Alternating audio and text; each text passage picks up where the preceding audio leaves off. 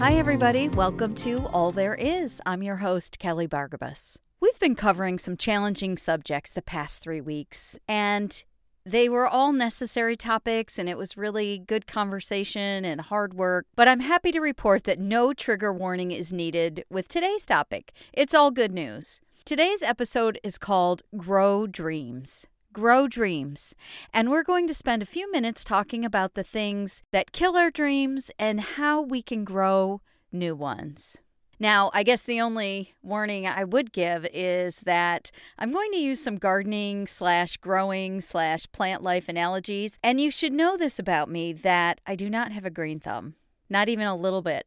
My husband and I both joke about our black thumb and how we kill everything we try to grow. It's so frustrating. We've come to accept it about ourselves. It's just, I don't know, we, we can't figure it out. We're good at other things. He's a, an award winning painter. I write. We cook together. We're pretty creative. We're fairly smart. But man, we just do not have that touch to know how much water or light or how often. We just don't have that in us to remember to water, that sensibility of waking up every day and knowing that oh, yeah, I need to water my plants. It's almost like we have blinders on when it comes to the plant life around us. We lived in San Diego the past five years. I mean, San Diego has the type of climate where you can grow stuff all year round. I would think it's a much easier climate than here in upstate New York. But even there, we tried to grow tomatoes. We tried to grow them in pots because we thought it would be more of a controlled environment. I think we actually produced one little baby cherry tomato we tried to grow herbs on our deck in this tropical backyard that we had where everything grew ar- around us except for our herbs. Just recently this year, we moved to a new house in upstate New York, and we had a really hot, muggy summer, lots of water, lots of warmth. Everything is so green around us, and we excitedly bought two flowering plants and hung them up outside our front door. They were beautiful pink flowers, looked great. And we went on our merry way. And one day we looked up and thought, oh shit, we haven't watered our plants in a while. Hmm. They're pretty much dead. They're all brown. And, uh, you know, again, I don't know what it is about us. It's like we don't even think about it. We don't even see it until we look up one day and the plant's dead and it's too late. So, anyway, you get the point. I don't have a green thumb, but Here's the good news you don't need a green thumb to grow dreams. So, there. I have this plaque hanging in my bedroom, and I don't remember where it came from or who gave it to me or where I got it. It's a really pretty green plaque, and it just has a very simple message on it. It says Grow Dreams. It's actually going to be the cover art for this episode, so you can check it out. That's actually the sign hanging in my bedroom. And I don't remember where it came from or who gave it to me, but I do remember a time in my life when I really needed that message. I needed that permission to grow dreams and the knowledge. I needed just that little kick, that little reminder to know that a dream is something you could grow, something you could proactively set about tackling. Grow is an action word. It's a command, a promise, it's permission, it's an idea. Grow dreams. That's what we're going to talk about today. What is a dream? Well, in this context, a dream is an aspiration, it's a hope, it's a goal, it's an objective, it's a stretch, it's something that we have this little glimmer inside of us that we think we might really like to do that, but it's not really obvious that we can do that. And maybe it's not a world that we're really familiar with, but we see it and we covet it and we want it, that's a dream. And why do we need dreams? Well, dreams renew us. Dreams give us hope. They give our days purpose and design in the midst of routine and obligation and this human existence that can turn into drudgery, right? It's, you know, we get up every day, we set our alarms, we have these ruts, these routines where we get ready, maybe we get our kids ready, they go to school, we go to work, we do our thing, we have the same coffee every day, we have the same lunch, then we come home, we eat dinner dinner. We watch the same programs on Monday, Tuesday, Wednesday. We know what's on. And then we go to bed at pretty much the same time every night. And so we get into this routine, which, you know, we all love routines to a certain extent, but they can also turn into obligation and, like I said, drudgery. And we need something that can give our days purpose and design in the midst of all this. And I do believe it is innate in humans to want, to desire, to dare to think I could be someone, something different than I am right now. So much of our life is decided for us, right? We're born into a certain family structure or we're born into a certain country, a certain culture, and so much of that shapes who we grow up to be in a good way and also it can be in a bad way and and even if it is in a good way it can be in a very limiting way also, this world gives us so many messages through media and advertising, through celebrity and Hollywood, television, through school and government. So many messages that before we know it, years have passed, and we look up and wonder, how did I get here? I didn't want this life. I didn't want this job. What? I didn't want to live here. I didn't want to spend all my days doing this. How did I get here? But here I am. And you may also have had the best life, and you have a wonderful husband or partner, the best kids, and the best job and home, and, you know, just everything is great. But you still find yourself longing for more, for something different. Those are our dreams. And why do we have to talk about growing dreams? Well, the cold, harsh reality is that there are things out there that kill our dreams. And I don't know why, but as I started to think about dream killers, it was interesting that they all started with the letter D. So I'm calling this list the four big D's that kill dreams. The first one is divorce. Divorce is one of the hardest things I've ever gone through. I think divorce is just just I don't care what the situation, even if it's amicable, even if it is necessary, even if both parties are on board. Divorce is tough, man. I, and I know you've heard me mention it and talk about it. It shows up a lot in my writing and it shows up a lot in this content on this podcast. And, you know, I'm sorry for that, but it was just a major, major event in my life. And for me it it all ties into this topic of growing dreams because you know divorce for me was a death of a dream. The life that I thought I was going to have that I had for 20 plus years even though it wasn't perfect and there were a lot of problems and I I have a lot more perspective on that now that I'm a few years post divorce but despite all that it was a dream killer this marriage, this life that I had invested so much in was done. And I had to let go of that. It was over. The second big D that can kill dreams is death. And it's out of our hands, right? But if your dream was attached to a person and they leave this earth, your dream goes with it, right? You know, I don't want to gloss over this, but death is a very real part of life and we will all experience it, right? We are all going to lose people that we love and lose people that were a part of our life, a part of our dreams at some point, whether it's a parent, a friend, a partner, a child.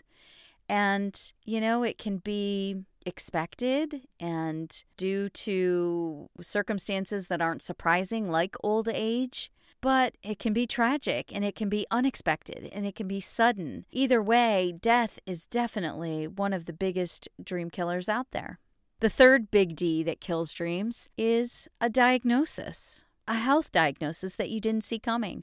I have a really good friend right now who is living this out. She has lived her life a certain way and has achieved a lot of her dreams. She is an athlete, a triathlete, a long distance swimmer, and she loved that part of her life. It was her identity, it was a big part of who she was. And she also traveled the country for her career and actually traveled the world for her career for many, many, many years and really had dreams of finishing her life this same way and going into retirement super active and traveling and, you know, just living her life a certain way way. And in the last couple of years, she has had some traumatic diagnoses around her back. And it is not only causing tremendous pain and limitation, and she's had to have surgery after surgery and doctor's appointment after doctor's appointment, really trying to figure this out, figure out the pain, figure out how to heal, figure out how to move on. But her and I were having a conversation the other day about growing new dreams. You know, that the diagnoses that she's going through right now is causing her to have to let go of what she thought life was going to look like and develop a new dream for her life, right? And so a diagnosis can really shake up your world. It can kill the dreams that you had for your life. It might not be your own diagnosis. It might be something that your partner's going through.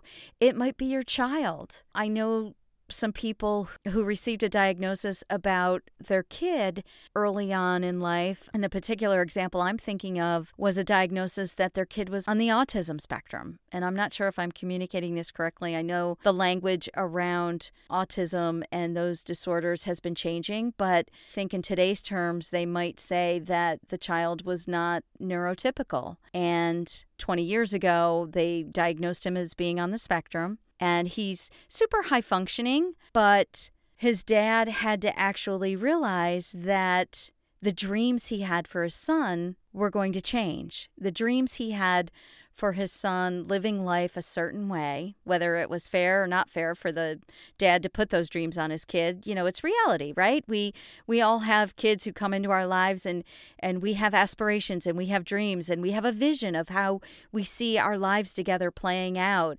and, you know, going to their baseball games and going to their football games and their prom and, you know, navigating the world of first girlfriends and boyfriends and all of that, right? That we have wrapped up in our our children. And then if a diagnosis comes along and changes what that might look like, it might not look like you had envisioned in your head, it can kill a dream, right? The final and fourth big D that kills dreams is disappointment. And this one is the sneakiest of all. You know, we all recognize the big ones that I just talked about, right? Divorce, death, diagnosis. Those are the the big Ds that, you know, we hope to avoid right? Like we all kind of go through this world looking over our shoulder and hoping none of those things catch up to us. And some of us are lucky and they never really do, and that's great. But disappointment is sneaky because we all deal with that, and it doesn't have to be a big disappointment. It's often the casual, reoccurring disappointment in just life in general, in people and how they show up for you or don't show up for you, disappointment in yourself, in the decisions you've made, and maybe things that you've done disappointment in your marriage and in your partner not delivering what you thought they were going to. Disappointment in the job path that you chose. Disappointment that you know this life just hasn't turned out the way you thought it would.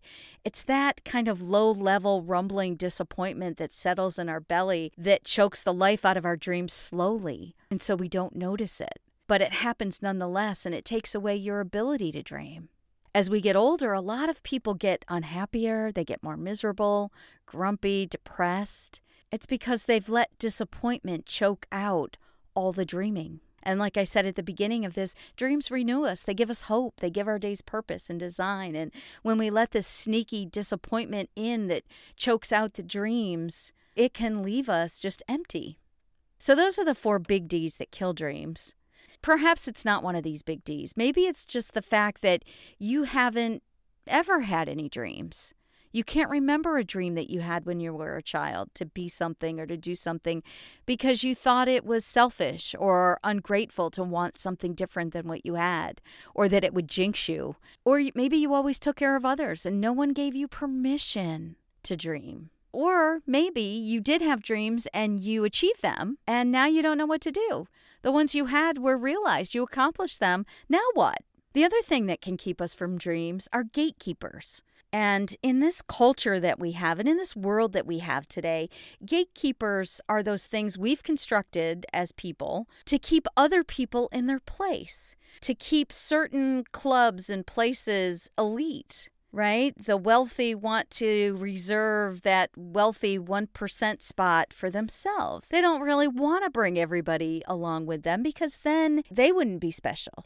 they wouldn't be elite anymore. If the 1% turned into 50%, then those people that hold that spot right now wouldn't feel so special. So we've constructed gates to keep others down, to keep people out.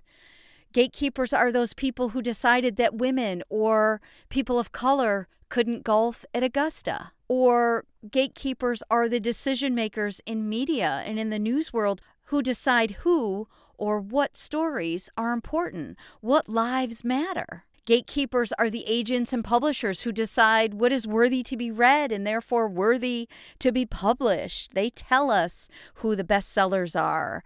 And by the way, those bestseller lists are significantly manipulated regular folk don't even realize how the New York Times and USA Today and Amazon, you know, they publish these lists of what the best selling books are and what we should be reading and what is new and noteworthy. Well, someone else decided that for you, and you don't even know what their criteria was to decide that, right? Those are gatekeepers. And sometimes those things can be a barrier or an obstacle to our dreams. Now, if you are a writer and you want to be published, they've constructed the publishing world in such a way that they have these gatekeepers called agents. And you can't just call one of them and say, Hey, I have a book. Will you be my agent? They've made it much more difficult than that. You have to write your query letter in just the right way. I mean, there, there are actual classes in how to write your query letter. There are books written about how to approach an agent because you have to tread so carefully. If you make one misstep, your email gets deleted, your letter gets thrown out, you get rejected. So they've created all these obstacles and all these things that you have to jump over and hoops to jump through and things you have to do just right and all the planets have to align and maybe you'll get an agent to actually read your email the point is, it's all these gates to keep people out, right? And only let a few in. Now, let's finish this up. How do you build dreams? I heard something recently that actually blew my mind. Now, I've been a journaler my whole life. I have shared with you before that I still have my diary from when I was 10 years old. I have my journals from when I was a teenager. I have journaled and written in my diary my entire life. And I really believe in journaling. I believe it is therapeutic. I believe it is powerful. It is healing. It has really helped me process everything in my life. So I hold it in very high esteem and tell people about it all the time. But I heard someone say something recently, again, that blew my mind. I was listening, it was actually my pastor in church a couple of weeks ago, and he was talking about destiny and living the life that you were put on this earth to live. And that was the context. And he said, Here's an idea. Why don't you journal the new you? Why don't you journal the you you want to be? Journal the life you want. And I thought, yes, that's how you grow dreams. That's how you grow dreams. And I know it seems very simple, but like I said, I've spent so much time journaling about who I am and what happened to me and why did it happen and how do I move on? How can I heal from it? That I haven't spent any time really journaling about my dreams, journaling about the life I want, really thinking it through, writing it down. That's what we need to do. This idea is life changing. Writing an idea down, writing a thought down, is the very thing that gives it life. Dreams and ideas don't exist in this 3D world, this universe, until you get them out of your head and heart and into this world. It's got to get into this galaxy. Writing does that. Writing opens you up. And all the studying that I've done in creative writing, there's an exercise that writers do, and it's called free writing. And what you do here is you set a timer for three minutes or five minutes, maybe 30 minutes, and you just free write. You just write without thought or construct whatever comes to your mind. You're not trying to make anything sound good. You're not trying to organize sentences into paragraphs or write an essay. You are just letting your brain dream. And then you're writing down whatever your brain comes up with. There's no outline, there's no plan. You just let your pen move across the paper and write whatever comes. And, you know, it's hard. It's harder than it sounds because we're so conditioned and trained to think through what we're going to write. So it takes some practice to actually do this. And when I first started doing it, you know, you tend to write things like, I don't know what to write, I don't know what to write, I don't know what to write. But as you let yourself do it, you just start to unleash and you kind of just open the floodgates and let things come out and see what happens. And some days there's absolutely, it's gibberish, nothing really enlightening comes out. But most of the time, there is something. When it comes to journaling, I tend to focus on and process my life as I know it and as it has happened. But when it comes to creativity, especially in my writing, the very act of writing, even if you don't know where it's going, just sitting down in your chair, getting behind your laptop, and starting to type something, that very action will spark or ignite or unleash the idea or the dream. The process of writing opens doors. It cuts the things that have tied us down. It cuts those tethers. It gets our brain moving in different directions. It creates new neural pathways. It forces us to change and to think differently. This type of exercise, this uh, free writing or journaling about our future, journaling about our dreams, even if we really don't know what they are yet, will help us discover what our dreams can be. And it is the very thing that brings them to life. So, how do we build dreams? Well, I think it takes intention and expectation. We have to plant it, we have to nourish it, we have to protect it, and then we have to let it go and let it grow. So, when you're going to plant something, you take a seed and you intentionally put it in the ground, you put it in the dirt, you put it in the pot. And when you do this act, when you take that seed and plant it, you do it with expectation that you will see it sprout and grow to maturity. You typically don't plant a seed expecting it to die before it sprouts. You don't plant it and expect it to be eaten by deer. You don't plant it and expect it to die. You really, otherwise, why would you do it?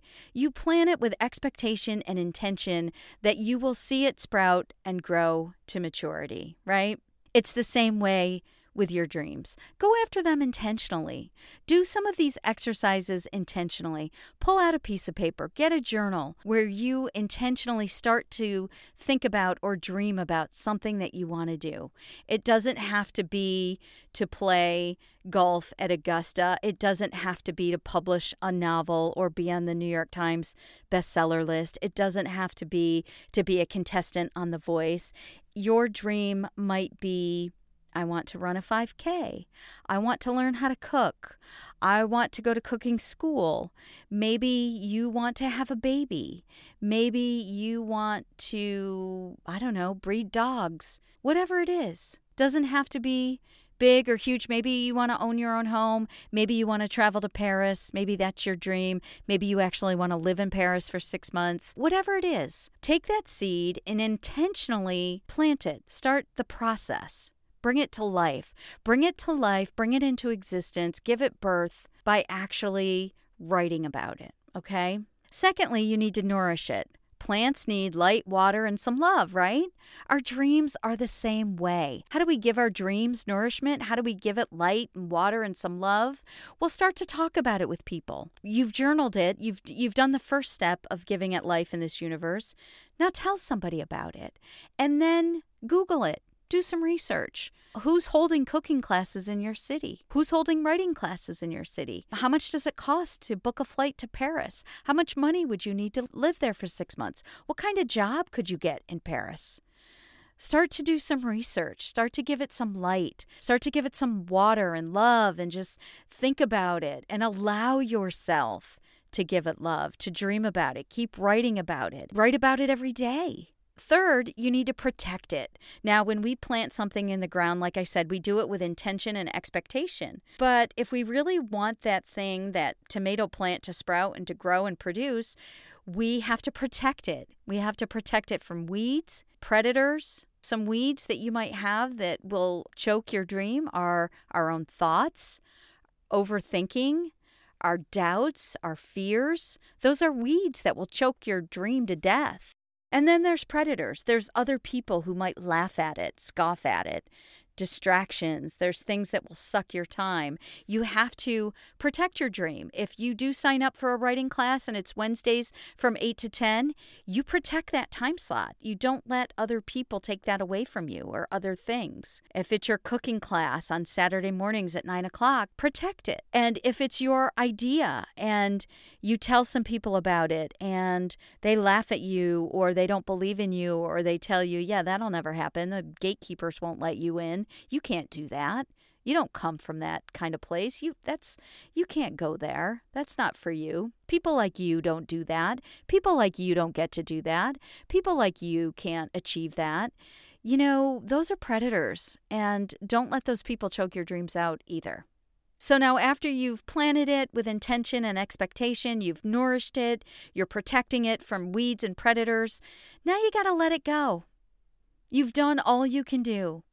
Now, the thing will either grow or not, and you need to make your peace with that. If you do all of the things above and you're frustrated with the process or the results and your dream is taking too long, let it go. So it will grow or not. You know, that's the thing with dreams. You know, sometimes we have dreams for certain seasons of our lives, and sometimes we may have a dream and it may not happen, and that's okay. If you've done all that you can do, just let it go let it grow, keep keep nourishing it, keep protecting it and let it happen. I promise you, just that process alone will give you hope. It may lead you in places you hadn't expected. It may lead you to other dreams and newer dreams. And it's a, a process that is just self sustaining and, and cyclical. And once you get in this pattern and this habit of being a dream grower, the possibilities are endless. The sky's the limit. It becomes a lifestyle. So plant your dreams, nourish them, protect them, and then let them go and let them grow. Now, as our time together ends today, here's what I want you to take with you. You don't need a green thumb to grow dreams. Write it down, plan it with intention and expectation, nourish it, protect it, let it go, and let it grow. What have you got to lose? I'm going to go on this journey with you. I am going to start to get into the habit of journaling the life that I dream about instead of the life that's already happened. So I'm on this journey with you and let's see where it goes. If you've never had permission, or you never knew how, or that it was something you could do for yourself, let today be the day that that changes. Grow dreams. It was truly my pleasure to share this podcast episode with you today. I hope you got something out of it. I know I did. I inspired myself. So I'm excited to go grow some dreams. If you'd like more information about all there is, you can go to kellybargabos.com. You can find all the past episodes. If you've missed some of them, there's a whole season one and season two to catch up on. Subscribe to it. I'd love it if you shared it with your friends so we could get some traction and share the message. And until we meet again, take care.